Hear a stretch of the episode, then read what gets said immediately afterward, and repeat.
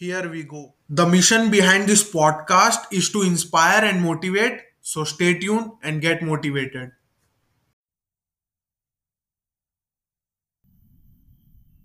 The beautiful journey of today can only begin when we learn to let go of yesterday. Don't care what others are thinking. Don't care what others are doing. Don't care what's going on TV. The only thing you care about when you trying to breathe is to get some fresh air. That's it. And when you get to the point when all you want to do is to be successful as bad as you want to breathe, then you will be successful.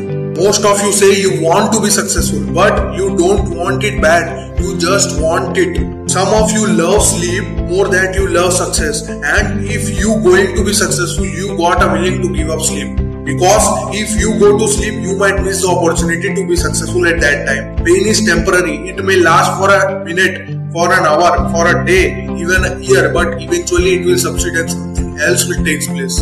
The most important thing is to be able at any moment to sacrifice what you are for what you will become.